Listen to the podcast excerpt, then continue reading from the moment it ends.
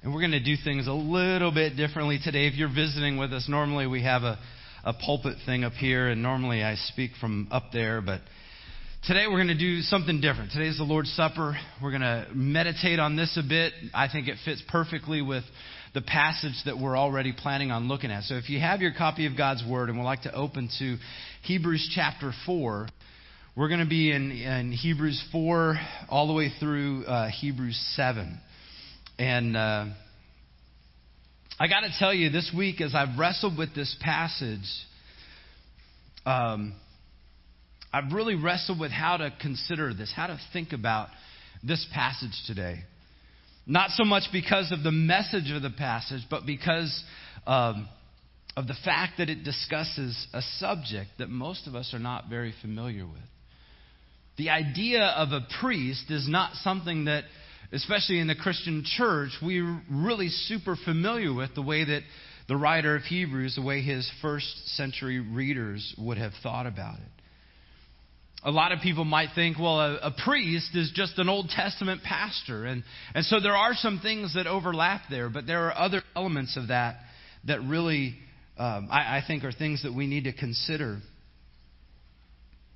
And I think the other thing that I've really wrestled with is the challenge of knowing how to bring out certain parts that are meaningful to us, that are relevant, and yet at the same time, what things to choose to lay aside because there's so much rich depth in what, what this, these chapters cover. And there's that other part of the interest factor. If you've been following along as we've studied the, the book of Hebrews over these last few weeks, you know the big theme is what? Jesus is greater. Jesus is greater. Jesus is greater than the angels. He's greater than Moses. And now we're going to look at Jesus being greater than the high priest, the greatest high priest, if you will. The argument is a lot the same. He's, the, the writer of Hebrews goes through and methodically talks about Jesus' supremacy over all these things. And so there's a part of it, I can imagine if you were, if I was you and I'm sitting there listening to a pastor talk about Jesus being greater, I could sit there and think, okay, yeah, he's greater. He's greater. He's, and I don't want to do that. I want to be able to hopefully have us engage with some of the concepts that would have really been meaningful to those first century believers. I want to just encourage you, encourage us to really consider what it means for Jesus Christ to be the greatest priest. And so today we're going to consider his argument a bit. It might be a little bit predictable. Because as he did with the other things, his basic argument is Jesus is better. Here are the angels. They spoke the message to, to Moses, but who gave the message to the angels? Jesus. Jesus is better than Moses. In what ways? And, and, and here's why. And the same thing is going to happen here today. And so I want to just um, encourage, I want to just encourage you. I'm not going to walk systematically through this text. In fact, I, have given you an outline in, in your notes there if you want to go back and read through this, either just some of the headings from the, from the ESV and how they've sort of organized and how they've laid it out there. So, in case you want to go back and study, well, what is he really saying? Because frankly, if you look at that first one, Jesus is the great high priest. And he talks about what that means. And he ultimately finishes that section by saying Jesus is a priest in the order of Melchizedek. Well, you might be thinking, who in the world is Melchizedek? Well, then in that next section, in that warning in chapter 5, verses 11 to 6, 12, he, he really almost makes a big parenthetical statement. And he's saying, guys, I want you to pay attention to this. I don't want you to fall away. And then he jumps back to his whole argument, or actually, before he jumps back to his argument, he establishes a new foundation saying, look, the things that Abraham believed were based on the promises of God. Those were sure and steadfast promises. God is trustworthy. You can trust in what he is saying. And now, let me explain the priestly order of Melchizedek. So he's got this big parenthetical statement right in the middle. And then he says, and Jesus is the greatest high priest in the order of Melchizedek. So, in essence, that's where this thing is going. That's, that's what he's trying to get across. But I want us to think about this really with a few different questions. And that is, what do priests do? We're going to begin by that. What do priests do? You know, look at all sorts of different kinds of priests. We could think of a Buddhist priest or Buddhist monk. We could look at priests in various other religions. But for our purposes today, there are really, there, there, there are really a few ways that we need to limit it. We're going to look at it purely from the Jewish perspective. What do Jewish Levitical priests do? And one of the things that we talked briefly about last week is that we find that priests ultimately represent humanity to God. Priests come before God and they say, Hey, I have this person who has sacrificed an animal because of their sin, because of their unintentional sin, and I am now vouching for them before you. Please forgive them. They're very much an intermediary. Their job, I can imagine this, their job was messy as smelly. I mean, think about this. If you're a priest, daily you have to go to the temple, you have to think through all those sins, all those things that you may or may not have done, those things that you have said, all those things in order to be made right with God. So you come with an animal, you come with a sacrifice on your own, and you kill it, and you say, God, I'm sorry. I know my sin is weighty. Please forgive me. And then you get to welcome Joe Schmo. And he comes in and he says, Oh, priest, I have sinned. Here's my animal. Here's my. And so he kills these animals, burns them. So you can imagine what their garments were like, stained with the blood of all these sacrifices. Time and time again, going before the altar of God, interceding on behalf of sinful humanity. But not only did priests do that, priests, you know, represented humans to God, but priests also were, were, were given the job of teaching the people about the covenant. I mean, imagine that beautiful opportunity when, when, when you come to the priest and, and you say, ah, you know, I messed up in this way. And, and as you're killing the animal, he's, pre, he's burning it for you. He's praying for you before the altar. And then he comes back and gives, it really is a beautiful opportunity for him to say, well, what can we do to help you not fall into that sin again? How can we help you be holy? You see, God has designed us to be a holy people. And so he was, the, the priests were really instructed to, to teach people about the covenant to teach them about the Torah and how to, how to live that out. But also, we get to see that priests had a job where they would counsel leaders and the nation. They had a, a, a voice that was much bigger than any religious leader in our nation today. I mean, we like to give voices to certain people. Certain people have, have bigger, louder voices than others. And we think of, of you know, we could think of any number of people. Years ago, Billy Graham had this great voice, and in some, some ways, people called him the, the president's pastor. That really wasn't his job, he was an evangelist. And yet they liked what he had to say, and so they would invite him to, to counsel and provide wisdom. But the priests, because Israel was really a theocracy, a, a, a monocratic or monar- monastic theocracy, the priests had a voice before the throne of the king. They would advise and, and really challenge and help the king to, to hear what God would be saying through them. So that's what, some of the things that priests would do. They also had jobs in the Old Testament. They had jobs of, of, of, really preparing the temple, taking care of the, the building, or when they were in the wilderness, taking care of the tabernacle. They had this job to set it up and take it down and to move it around and all that. It was very specific and very, they had to be very careful about that. But it also kind of begs another question. What kinds of priests are there? What kind of priests are there? And really, you know, we could talk about all those other priests, Buddhists and um, all these other types like that, animistic priests, but, but as it pertains to us, we need to limit our study to two kinds. And the first is Levitical priests. Levitical priests, these are descendants of Aaron, who was the brother of Moses, that are of the tribe of Levi. In fact, in Hebrews chapter 5, verses 1 through 3, It says, For every high priest is chosen from among men. I'm sorry, for every high priest chosen from among men is appointed to act on behalf of men in relation to God, to offer gifts and sacrifices. He can deal gently with the ignorant and wayward since he himself is beset with weakness. And because of this, he is obligated to offer a sacrifice for his own sins, just as for those of the people.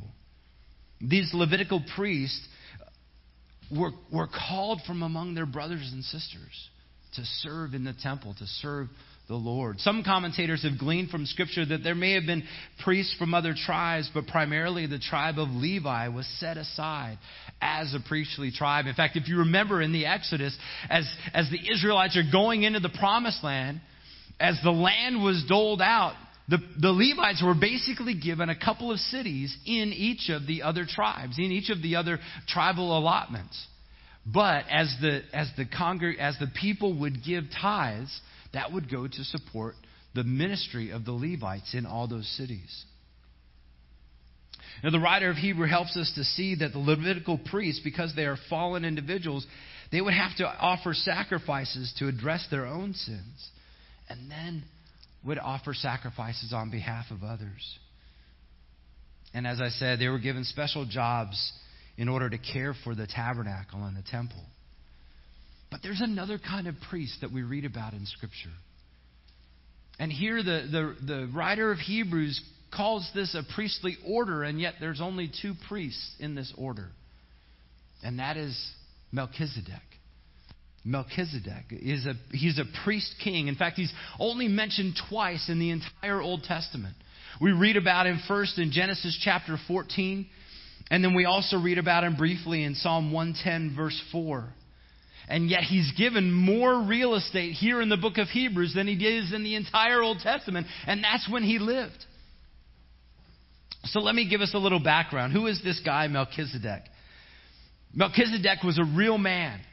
He was a historical figure, and he was the king of Salem, or what is what we now know as Jerusalem. He was the king of Jerusalem.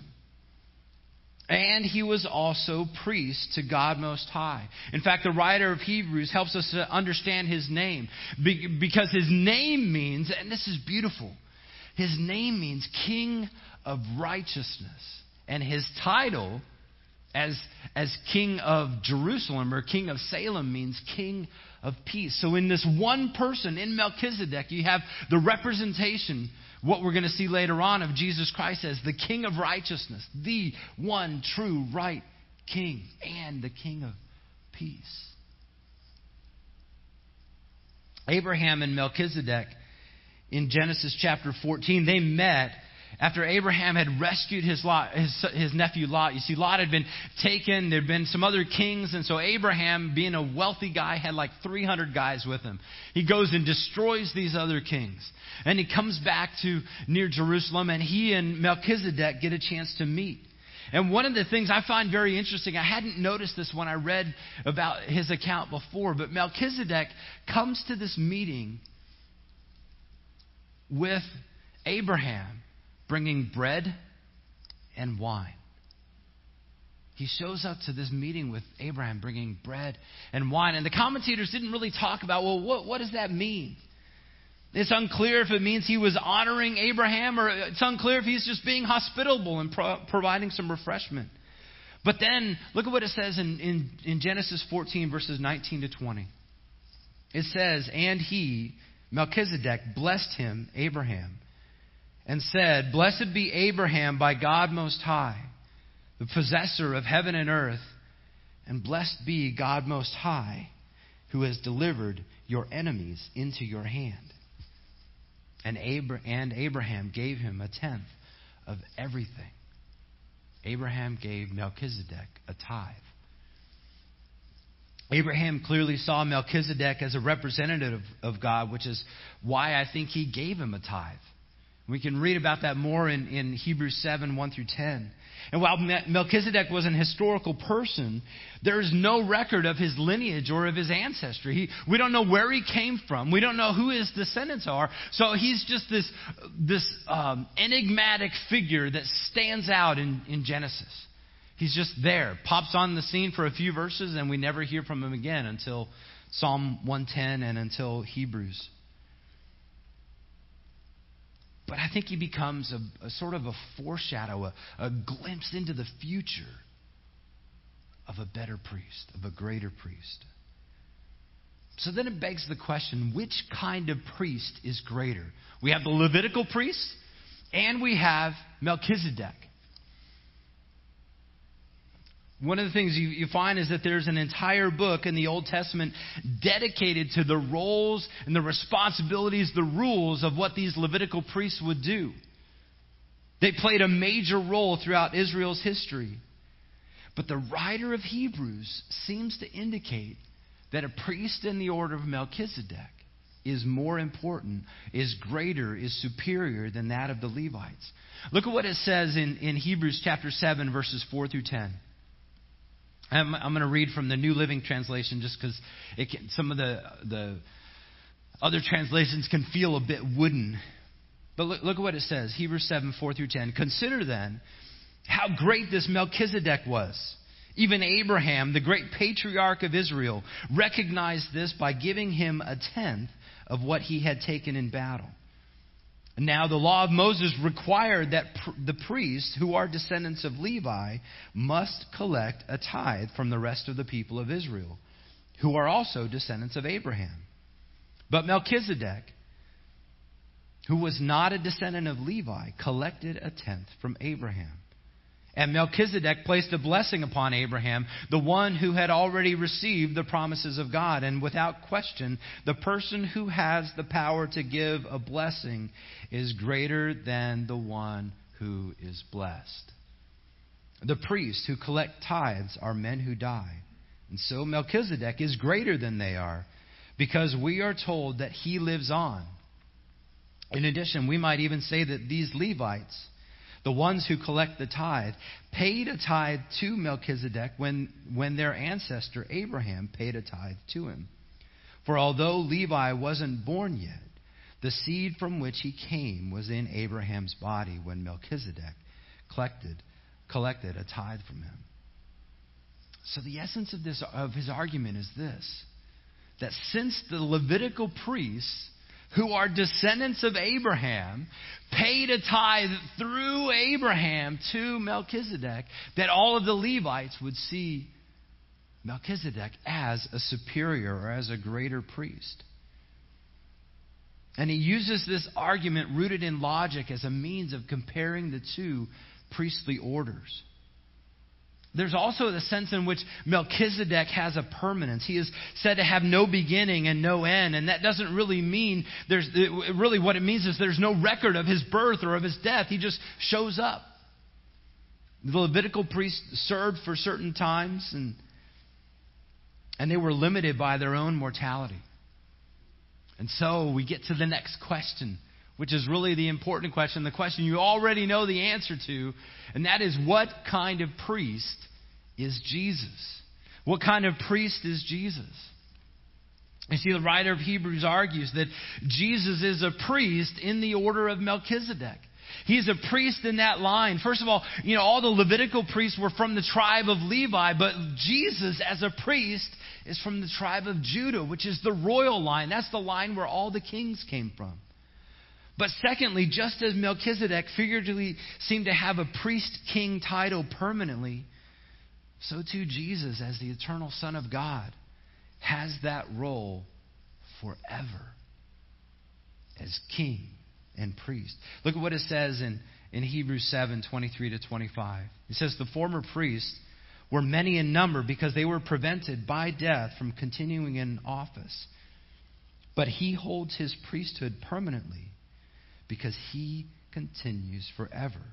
And consequently, he is able to save to the uttermost those who draw near to God through him, since he, Jesus, always lives to make intercession for them. Jesus has a permanent position as priest and king. But not only that, we, there are a couple of other qualities I think that we find, and that is that Jesus is relatable to us. He knows our weaknesses. And I, and I think that was one of the things the priests we saw um, the writer of Hebrews talk about that. The priests understood what it meant to sin because they too were beset with sin. They too wrestled with that and struggled with it. Jesus understands and knows what it means for us to have emotional and physical pain. I want you to think about that just for a moment. Think about what it's like when you hear that bad news. It might be that devastating news. It might be that news that changes your entire day. Jesus understands that. Think about that pain of loss that you've experienced, that pain of loss when someone betrays you, or that, that pain of knowing that, that you've been hurt because of someone else's words or actions. Jesus understands our pain, He relates to that. Think about what it's like when you're tempted. When you and I are tempted by something. I mean, Jesus was tempted with power, he was tempted with authority, and all he had to do was bow down and worship the devil. And he could have had it all. He knows the thirst of what power is. He knows the, the, what that causes in us. Some commentators suggested that Jesus may understand it more than we do. Because think about this He came from heaven in utter purity, in utter holiness. So the stain of darkness, the stain of that temptation would might affect him more than it would us. We, we can easily be, be deceived by all those things. And yet Jesus, being different, being holy, being pure, he feels that maybe more deeply than we do. He relates to us. Hebrews 4:15 says, "For we do not have a high priest who is unable to sympathize with our weaknesses, but one who in every respect has been tempted as we are, and yet without sin." But also, because of the kind of priest that Jesus is, we have direct access to God. You see, in the tabernacle, there was a, a in the, and in the temple, there was a special place that was set aside that would only be opened once a year for the, for the high priest to go in. And he would, he would first sacrifice on his own behalf and he'd present a, a request and prayer for the entire nation. And that was called the, the Holy of Holies or, or the most holy place. It is in this place where the presence of God was revealed, where, where certain holy things, where the covenant was kept in, in, in the ark of the covenant. And the high priest would enter that on the Day of Atonement to intercede on behalf of the people of Israel. No one else was ever allowed in there. In fact, there was a there was a tradition that the high priest would go in with a rope around his ankle that had and with bells on his on his ankle. And if he stopped moving too long, they assumed that he had fallen over dead because he had gone in in an unworthy manner. So they would yank him out so that no one else would suffer that same fate.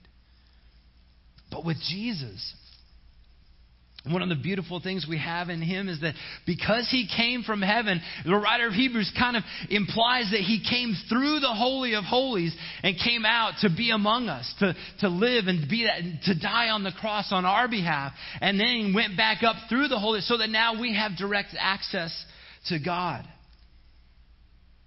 Hebrews 6, 19 through 20 says, We have this as a sure and steadfast anchor of the soul, a hope that enters a hope that enters into the inner place behind the curtain, where Jesus has gone as a forerunner on our behalf, having become a high priest forever in the order of Melchizedek. In fact, after Jesus' death on the cross, there was a great earthquake. And the, uh, Matthew, the, the gospel writer, notes that the earth shook so much that in the temple, the, the veil between the Holy of Holies and the rest of the temple was torn in two from top to bottom. And this was not a, it's not like your curtains in your house. I mean, this is a 20, 30 foot tall, almost like velvet, really heavy, weighted curtain. And it tore apart, signifying that Jesus has now opened the access for us to come before Him, before God. But also, Jesus is perfect. He has no need, even though he can relate to our sin, even though he can relate to our, our humanity, because he is without sin, he has no need to offer a sacrifice on his behalf because he is perfect. You see, when people would come and offer sacrifices, they would have to bring the best that they had, and it could have no blemish, it could have no flaw, it could have no nothing. It couldn't have one leg shorter than the other, it couldn't be spotted, it couldn't be speckled. And sometimes those are the most beautiful sheep and goats that are there. Right, Glenn? Yeah. I mean, those, I, mean, I love the goats that, that Glenn and Lisa have. They're all full of color. And they're, they're black and white and white and black and brown and all. This is beautiful. But as good as they are, they might get best in show, but they would not be good enough to be sacrificed on our behalf. They had to be perfect, spotless, blameless. And ultimately, realistically, none of the animals truly were.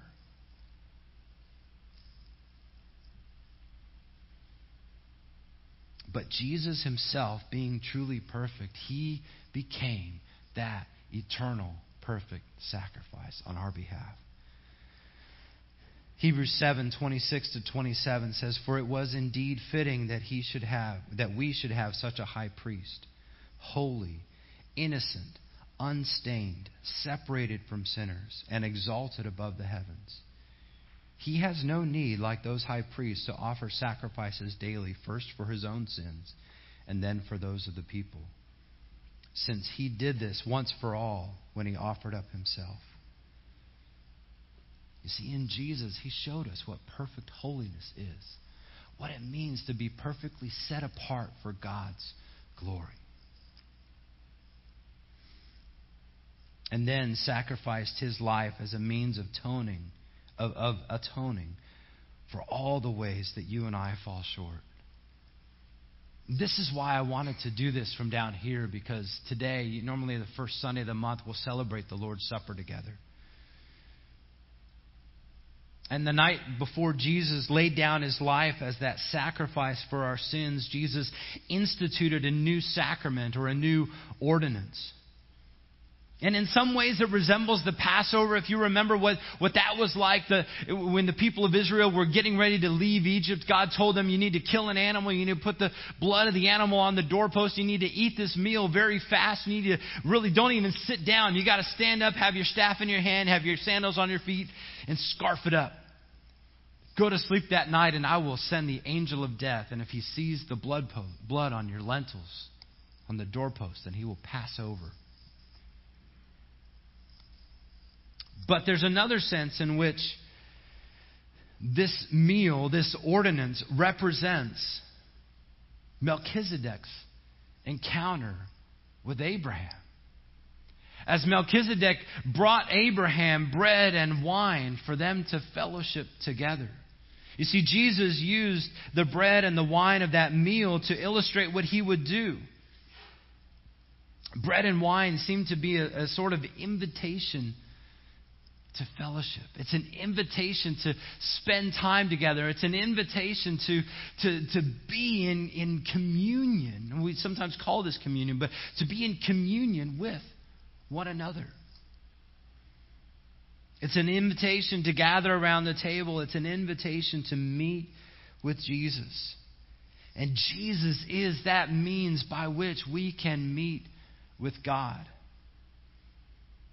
His broken body identifies with our weakness, and his spilled blood covers our sin. He doesn't have to keep on dying. He did it once, he got it right the first time, and it's good for all eternity. He chose to fellowship with us, and the question is will we fellowship with him? So normally we would do the Lord's Supper after the sermon. And I don't know if that's encouraging or discouraging that we're only partway through the sermon and we're going to pause and we're going to come back to it. But we're going to take a few moments just to consider that Jesus, our high priest, in the order of Melchizedek, just as Melchizedek came to Abraham with bread and wine, we have bread and juice because we're good Baptists. We get to consider the fact that we are together with one another. We're together with God because of what Jesus Christ did. So, what's going to happen in just a few moments? Ethan is going to um, play a CD, play some music for us to just kind of meditate and reflect through. And, and, and while that's playing, I want to invite you to come up. And there are obviously four trays here. Two trays have bread, and two trays have juice. And really, what, what the bread represents, as, as I said, is the broken body of Jesus Christ. He told his disciples, This is my body, which is broken for you. So when you come forward, let me encourage you to come and take one, one cup that has bread in it. it. Looks a little like this. It's not empty, I promise. When you come up here, it's going to look empty. And then take one cup that has juice in it. And the way that we've been doing this the last couple of months is we'll just come. We'll, we always start on this side, so we'll start on this side. All right. So Sandy, in the, after I pray, if you want to come and begin, yeah, you, you get to be first. Do you want to be first? All right. So let me encourage you to do this. You come to the center aisle and, and come and take your bread and juice and go back to your seat. And then um, at the end, when it gets all the way to the back, then you guys on the back on this side can come forward and, and uh, yeah. If you need help getting the elements, if you feel like you're unstable walking around, just raise your hand and I'll be happy to bring a tray to you. But let me just say two other things real briefly. This is set aside for people who are followers of Christ, who have trusted in that Jesus Christ died for their sin. And if that's not you, just stay where you're seated. There's no judgment. There, we'd love to have a conversation about that. But if you're a follower of Christ, we invite you to come and be a part of this. And kids, let me just encourage you too. Your parents have been given to you as in order to shepherd and disciple you. So if, if they don't feel like you're ready for this, just stay where you're seated, but trust what your parents have in store. Let me pray for us, and then uh, we'll begin this time of fellowship together. God, we do thank you so much for sending Jesus Christ. Thank you for his gift of life, his gift of salvation. Lord, thank you that we don't have to go daily, weekly, monthly, yearly before an altar and kill an animal. Or thank you for what Jesus, you did for us on the cross once and for all time. Lord, we praise you. Thank you for that. As we celebrate our communion with you, as we celebrate the Lord's Supper together. In your name we pray. Amen. Amen. So, Sandy, if you want to come and begin.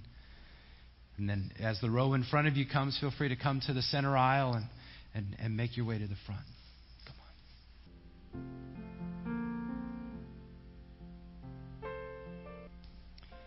Well, as I mentioned on the night before Jesus was crucified, he had a meal with his disciples. And he took a piece of bread during that meal and he broke it. He said, This is my body which is broken for you. Do this in remembrance of me.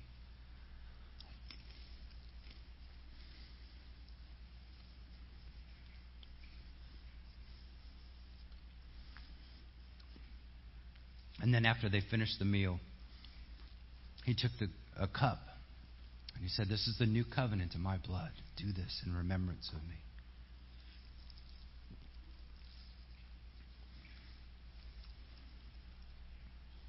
The Bible tells us that as often as we, we drink this bread, drink, eat this bread and drink this cup, we proclaim the Lord's death until he comes again. And I think it's a glorious thing that he will one day come again for us. And so let me just finish out the sermon very briefly. I promise. Not halfway, we're more than halfway through. But in light of the fact that Jesus is this great high priest, a high priest different than any other, and he is able to eternally, eternally mediate between us and God then begs another question what should we do? What should we do with the fact that we have this great high priest. And thankfully, the writer of Hebrews gives us a couple of suggestions, a couple of recommendations. And the first one is this that we hold fast. We see that in Hebrews 4:14. Since then, we have a great high priest who has passed through the heavens, Jesus, the Son of God. Let us hold fast our confession. Now, keep in mind, the writer is, is writing to people who are Jewish background believers. These people grew up culturally as Jewish. They grew up going to the temple all the time. They grew up listening in the synagogue and, and obeying all of the laws of, of the Old Testament, all of the laws of the people of Israel. But they, at some point in time, came to believe that Jesus Christ is the Messiah, the promised one.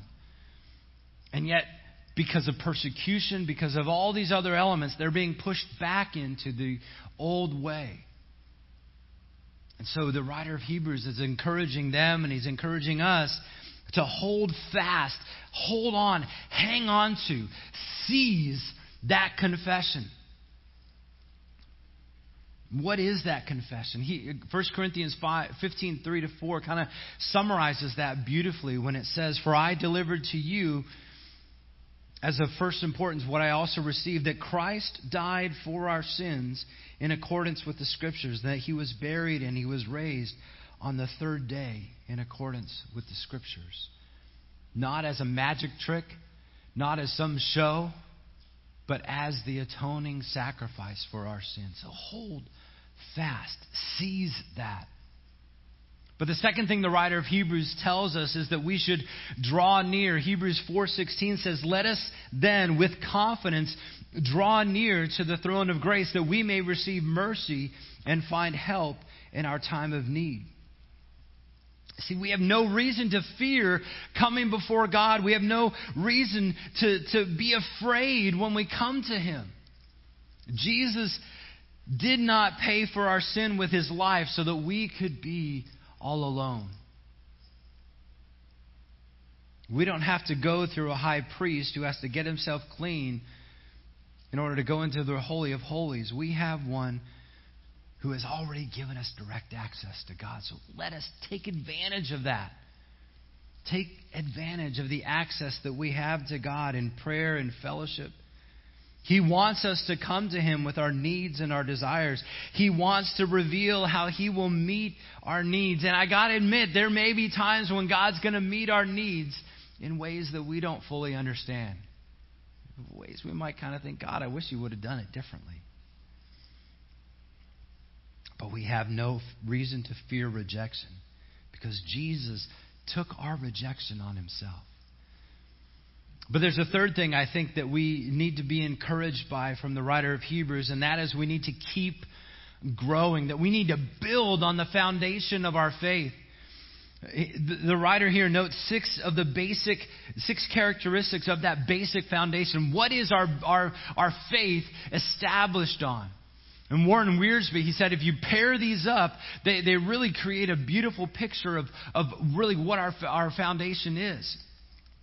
And he divides these pairs into three sections.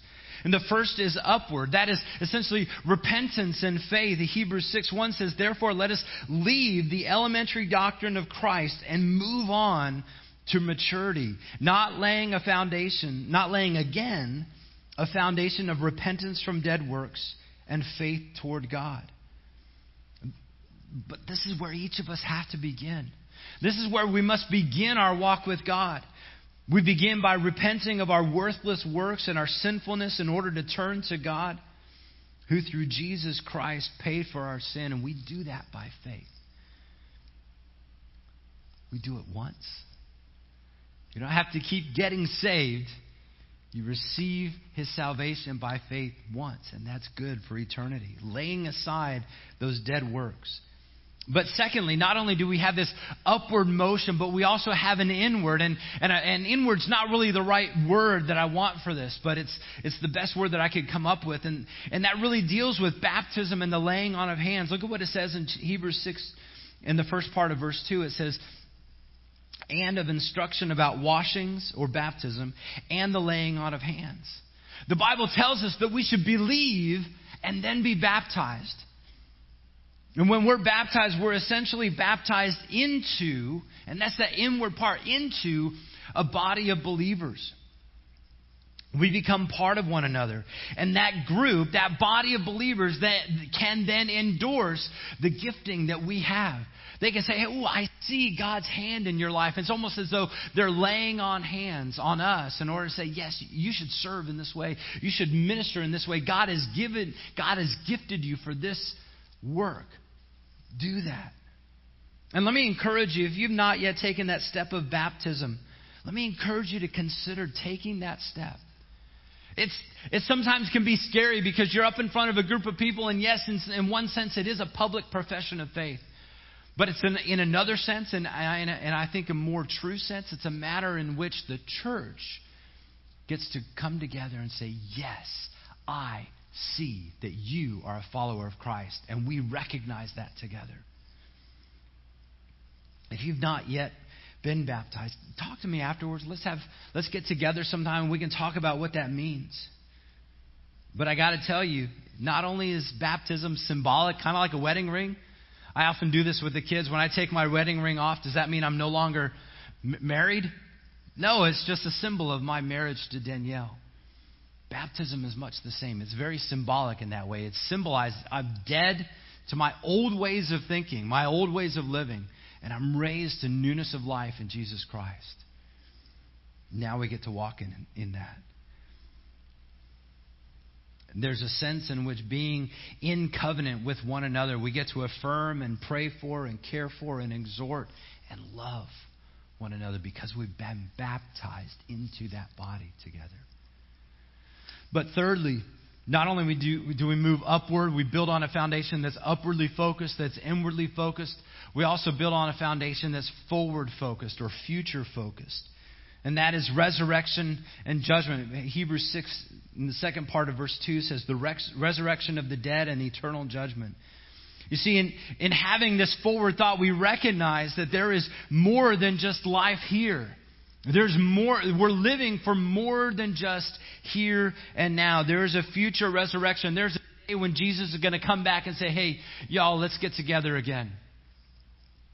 When the dead in Christ will be raised to life again, when we will be with Him for eternity. But there's also going to be a day of judgment, a day when we will all give account for what we've done, how we've lived. We get to build on that foundation. For believers, I believe this will be a future hope of rejoicing, knowing that Christ has taken the penalty of our sinfulness on him. And he has sealed us for all eternity. Let me just close with this. You see, one of the things that the priest would do is he would encourage the people to be holy, to live in holiness, to walk in, in, in live out what it means to be a man or woman of God. Uh, Mia, can you come help me for a quick second? Mia and I talked about this a little earlier, and she is open to this. I want you to. Holiness is kind of a difficult thing to grasp. what is it? Is it do's and don'ts? Is it you, thou shalt not or thou shalt? It's, it's all these things. But I want you to look at it like this Clearly, I'm a different size than Mia is, right? So, Mia, go ahead and put my coat on. And I want you to look at it like this. Obviously, my coat does not fully fit Mia. And, and my coat is kind of old and, I don't know, maybe smelly. Is it smelly? I, never mind. Don't say if it is or not. But here's what I want us to see. When Jesus Christ paid for our sin, and we received, Mia received my coat. Now she gets to sit, if, if we imagine my coat is Jesus Christ, his righteousness, right? Remember, we talked about Melchizedek being the king of righteousness and king of peace. Jesus is that ultimate, eternal king of righteousness. And so when Mia put on my coat, it's as though we, by faith, put on Jesus Christ's righteousness. We put on his holiness. The problem is, his holiness doesn't fit us or we don't fit His holiness. So, what we get to do as we continue to grow, as we continue to gather, as we continue to read the Word, as we continue to talk to one another, as we continue to engage with one another, we get to learn what it means to be holy, how to, how to think differently so that thinking muscles will be growing bigger, how to act differently so that we'll kind of grow into the holiness of Jesus Christ. And then one day He's going to come for us. And He's going to say, Wow, look at you. I see my Son all over you. God's going to say, I see his holiness. And not just because she's wearing Christ's holiness, but because now she's grown into it. We get to grow into that maturity because of the high priest we have. We get one another to help us along that way. So if you've not yet put on by faith the holiness of Jesus Christ, like Mia has put on my coat, let's talk about that. That's what the Lord's Supper is all about. That's what really the gospel is all about. It's a place to begin, and now we get to grow into that. And let me encourage you, brother or sister in Christ, if you are stagnant in your faith, if you're kind of feeling like this holiness doesn't fit very well, get with someone else. Say, hey, will you pray with me? Will you walk with me through that? I'm not fully living up to the things that Christ has called me to. I need you. That's what discipleship groups, when we get those going in homes, are all about. That's what Sunday school is all about. But really, that's what we are all about as the body of Christ. Does that make sense? All right. Let's give Mia a hand. Thank you, Mia. I appreciate it. And let me pray for us real quickly. God, thank you so much for what you've done through Jesus Christ, for allowing us to take on his righteousness, his holiness.